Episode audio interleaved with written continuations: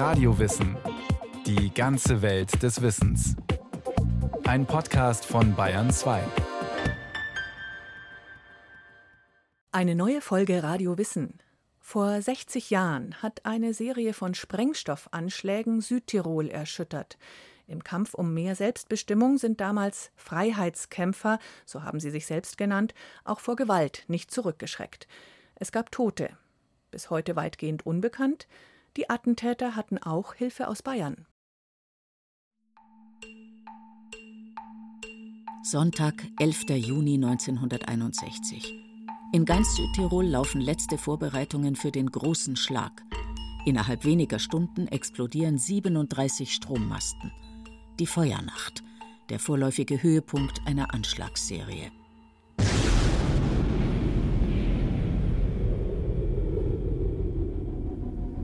Es war ja die Hauptsache, dass die Leitung ausfällt, nicht dass der Strom ausfällt. Na, das war schon, wenn man ehrlich ist, geplant gewesen, dass sie teuflische Watschen kriegen.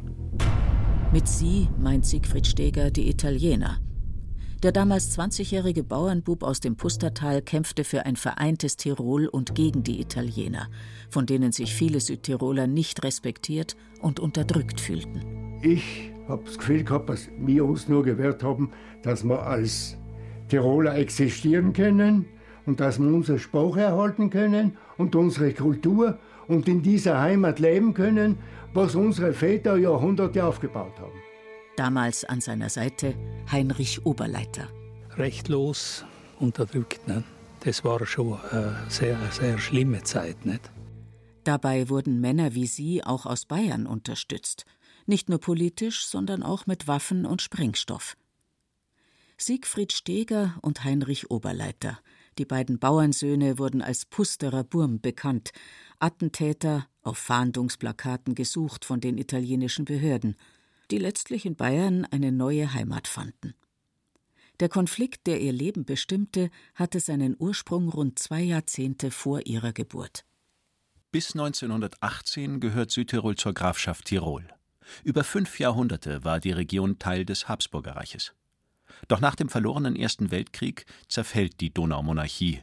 1919 wird Südtirol im Vertrag von Saint-Germain Italien zugesprochen, gegen den Willen der Menschen dort. Fast 90 Prozent sind damals deutschsprachig. Und obwohl dies eigentlich dem von den Siegermächten proklamierten Selbstbestimmungsrecht der Völker widersprach.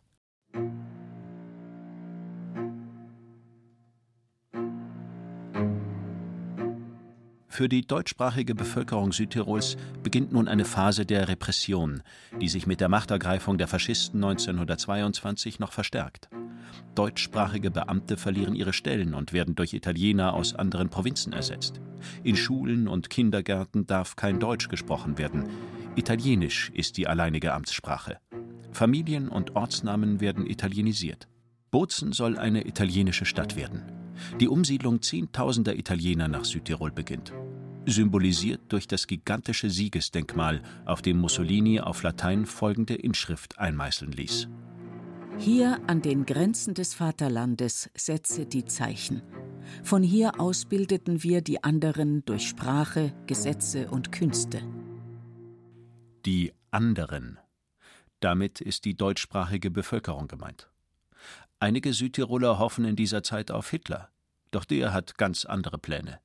Mit Mussolini, den er sehr schätzt, schließt er ein Abkommen. Die etwa 250.000 deutschsprachigen Südtiroler sollen heim ins Reich, ihr Land an die Italiener abgeben. 75.000 siedelten damals um ins Deutsche Reich. Zwar kehren nach Kriegsende rund 20.000 bis 25.000 sogenannte Optanten wieder zurück, doch die Verunsicherung bleibt. Die Italienisierung geht nach dem Zweiten Weltkrieg weiter. Immer mehr Italiener aus dem Süden ziehen in die Region. Für sie lässt der italienische Staat große Wohnsiedlungen bauen. Für die Südtiroler wird es immer schwieriger, so Historiker Professor Michael Gehler von der Universität Hildesheim. Das sind Südtiroler, die keine Anstellung bekommen, die keine Chance haben, eine öffentliche Anstellung zu bekommen, wenn sie nicht in der Landwirtschaft oder als Bergbauern tätig waren. Sie verlassen das Land. Es gibt viele tausende Südtiroler Heimatferne, die in die Bundesrepublik Deutschland gehen, in Köln, in München, versuchen Arbeit zu finden. Also die Sache spitzt sich zu. Die sogenannte Feuernacht von 1961 ist einer der Höhepunkte des Konflikts. Doch der Widerstand gegen die italienische Vorherrschaft in Südtirol begann früher und war zunächst friedlich. Siegfried Steger erinnert sich an das Jahr 1957. Da ist er 17 Jahre alt. Die Stimmung in der Bevölkerung brodelt. Am Samstag in der Wirtschaft voller Leute, die haben dann diskutiert da über die Problematik in Südtirol, nicht, dass die Italiener mit uns machen, was sie wollen. Und plötzlich der Dorfschmidt springt auf in die Stube hinein, kniet sich vor den Herrgott nieder. Wir brauchen Helden.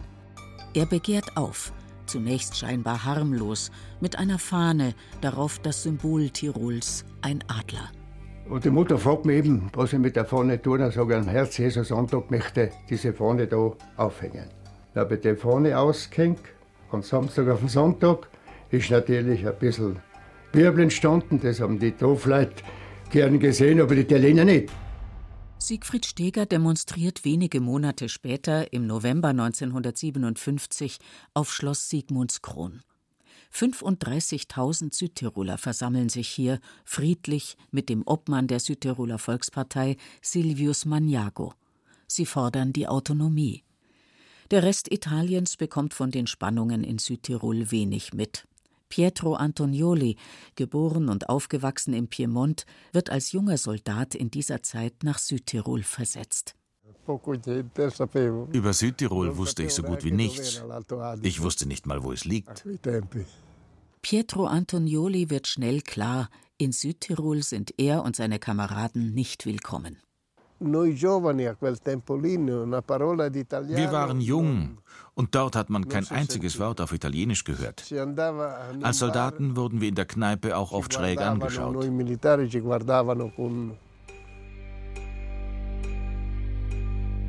Der Widerstand organisiert sich. Siegfried Steger plant kleine Aktionen, malt den Tiroler Adler auf Straßen und Felsen. Durch diese Aktionen sind sie auf uns aufmerksam worden. Da ist zu mir einer gekommen, ein Südtiroler, ein Bauer, sagt er, Sigi, ich kenne jemanden, der tat euch da helfen. Und zwar jenseits des Brenners in Nordtirol. Herr Linde Molling lebt hier. Zusammen mit ihrem Mann engagierte sie sich schon früh für die Rechte der Südtiroler. Ihr Motiv? Mir persönlich ging es nur um Gerechtigkeit. Nicht um Volkstum in diesem Sinn, sondern dass einfach eine Gruppe wird wegen ihrer Volkszugehörigkeit minder behandelt. Aber an und für sich habe ich ja keine Aversion gegen Italiener. Es ging nur darum, dass man einfach aus diesem Grund jemanden nicht minder behandeln kann. Viele Nordtiroler empfinden die Grenze durch Tirol als willkürlich, fordern Selbstbestimmung für Südtirol. Es gründet sich der Befreiungsausschuss Südtirol, kurz BAS. Diese Organisation, aktiv in Nord- und Südtirol, wird zentral für die Planung der Anschläge. Vor diesem Hintergrund werden die Kontakte zwischen Aktivisten aus Süd- und Nordtirol enger. Der Ruf nach gewaltsamem Widerstand wird lauter. Ein Südtiroler Mitstreiter kommt auf Herr Linde Molling zu. Sie wollen sich jetzt wirklich wehren, und zwar mit illegalen Mitteln. Und dann haben wir gefragt, ob wir da halt auch mit tun. Also es ging um Transporte, Sprengstoff, Waffen, Sprengmitteltransporte. Ja, haben wir gesagt, ja, machen wir auch, nicht, können wir auch mit. Mit dabei Siegfried Steger und Heinrich Oberleiter. Der Befreiungsausschuss bereitet sich auf den großen Schlag, die sogenannte Feuernacht, vor. Das Ziel, das Industriegebiet in Bozen. Mit der Sprengung von Strommasten wollen sie die Stromversorgung lahmlegen. Material dafür besorgt Herr Linde Molling in Bayern. Zu diesem Zweck haben wir dann in München Uhren gekauft, und zwar Taschenuhren. Aus dem Grund, weil da konnte der Kauf nicht nachverfolgt werden. Wenn wir sie hier gekauft hätten, hätte man das sehr leicht nachverfolgen können. Und diese Uhren haben wir dann zu Zeituhren umgebaut, mit denen man eine Sprengung auslösen konnte. Wir haben gesagt, wir brauchen die für Firmlinge. Also, das waren sehr viele Firmlinge, aber die waren einfach zufrieden, dass sie sie verkauft haben. Die haben nicht weiter gefragt. Herr Linde Molling hat in München einen zweiten Wohnsitz. Ihr Mann studiert hier. Und ein Auto mit deutschem Kennzeichen. Damit transportieren sie Sprengstoff über den Brenner. Mit diesem Auto und dem Münchner Kennzeichen, es war ein Karmann-Gia, also ein Sportauto, das also ganz unernsthaft gewirkt hat. Und zwar um ein deutsches Urlauberpaar darzustellen, das auf eine sehr lustige Urlaubsfahrt unterwegs ist. Und damit konnte man Sprengstoff äh, liefern. Und da wurden dann Land auf, Land ab die Leute besucht. Dann ist es soweit. 11. Juni 1961. Die Feuernacht.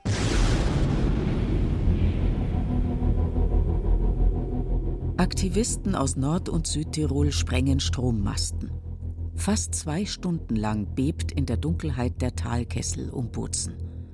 Doch was bringen die Attentate? Zunächst viele Verwerfungen, so der Historiker Professor Michael Gehler. Landeshauptmann Maniago distanziert sich von den Attentätern und sagt, selbst wenn ich einen Bruder hätte, der in den Anschlägen verwickelt wäre, würde ich ihn anzeigen. Das heißt, die Politik muss auf Distanz gehen, kommt in die Defensive. Die Südtiroler Volkspartei droht eigentlich gespalten zu werden oder aufgelöst zu werden. Das heißt, unmittelbar und kurzfristig sind diese Attentate nicht von Erfolg gekrönt. Die Attentate verschärfen die Spannungen in Südtirol. Militär wird in die Täler geschickt, um weitere Anschläge zu verhindern. Nach der Feuernacht werden Siegfried Steger und Heinrich Oberleiter als Pusterer Burm bekannt. Die Italiener fahnden mit einem Plakat nach ihnen. Steger und Oberleiter müssen untertauchen. Von den italienischen Behörden gesucht, flüchten sie in die Berge, entgehen so ihrer Verhaftung. Diese Zeit im Untergrund war halt schon schwierig, nicht? weil man hat nie gewusst, ob man in der Früh nur aufsteht oder nimmer nicht. Das war äh, schon gefährlich, weil man, wenn man gesehen worden wäre, die haben ja gleich geschossen. Die Situation in Südtirol eskaliert. Selbst Ehefrauen, Mütter oder Geschwister von Aktivisten sind in Haft. Historiker Michael Gehler. In diesem Zusammenhang werden Südtiroler, die verdächtigt sind, bei den Attentaten beteiligt gewesen zu sein, gefoltert auf unglaubliche Weise. Man hat äh, Zigaretten an den Brustwarzen ausgedrückt. Man hat Leute wirklich äh, geschunden. Es ist also im Grunde eine Schande gewesen. Es gibt weitere Anschläge und den ersten Toten. Ein Karabiniere, der eine Sprengladung entschärfen wollte. Unter den italienischen Sicherheitskräften herrscht große Angst, so der ehemalige Soldat Pietro Antonioli. Er bewachte damals mögliche Anschlagsziele der Terroristen wie Staudämme und Eisenbahnlinien. Wir dachten damals, das sind Leute, die einen Krieg starten wollen. Einen Krieg zwischen Italien, Deutschland und Österreich.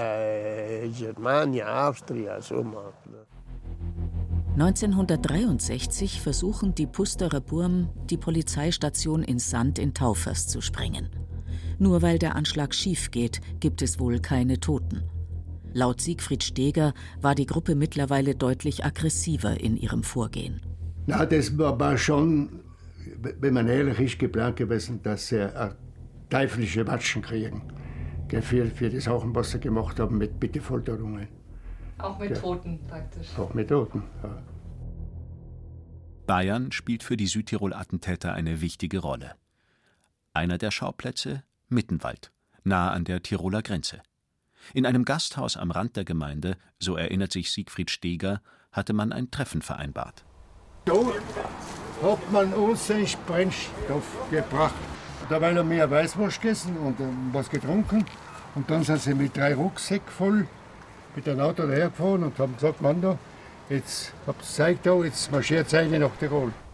Zurück ziehen Siegfried Steger und seine Mitstreiter mit 60 Kilo Sprengstoff über die grüne Grenze nach Österreich. Bis heute ist unklar, woher der Sprengstoff kam. Doch die Sympathien für die Südtiroler waren damals groß. Daran erinnert sich auch Georg Kriener. Er ist heute Mesner in Mittenwald und hat die engen Verbindungen als Kind miterlebt. Die Jahre, wo ich noch älter geworden bin, habe ich das mitgekriegt, dass das eigentlich immer schon eine Gemeinschaft war mit Südtirol. Das waren nicht irgendwelche Gäste oder Flüchtlinge oder sowas. Südtirol unterstützen. Das wollen selbst bayerische Politiker. Ende der 50er Jahre wird in München das Kulturwerk für Südtirol gegründet. Unter den Gründern befindet sich Josef Ertl, späterer Bundeslandwirtschaftsminister. Nach Recherchen von Historiker Michael Gehler gibt es in der deutschen Politik viel Sympathien für Südtirol. Wir dürfen nicht vergessen, dass der Osten Deutschlands, die Menschen, die aus dem Osten Deutschland fliehen mussten, vertrieben worden sind, noch sehr, sehr lebendig und wirksam war in den 60er, 70er Jahren. Und diese deutschen Ostgebiete, die waren verloren, die waren weg. Dort konnte man nicht mehr hinreisen. Da gab es den eisernen Vorhang. Aber Südtirol, da konnte man hinreisen noch. Da konnte man Urlaub machen. Da konnte man die Deutschen in Südtirol entsprechend unterstützen. So dient Südtirol wie in einem Brennglas als Art Ersatzprojekt, als Kompensationsprodukt für den verlorenen deutschen Osten. In italienischen Medien wird Bayern immer wieder der Unterstützung der Attentäter verdächtigt, auch das Kulturwerk für Südtirol. Tatsächlich sitzt hier einer der wichtigsten Helfer der Pusterer Burm, Paul Peternell, Vorstand dieses Vereins, der in Bayern Millionen für Südtirol sammelt. Peternell ist sowohl in Bayern als auch in Südtirol gut vernetzt. So die ehemaligen Attentäter. Das war ein Strippenzieher, aber er hat viele Leute gekannt nicht. So viele Leute haben wir nicht gekannt nicht. Ich habe überhaupt niemanden gekannt draußen.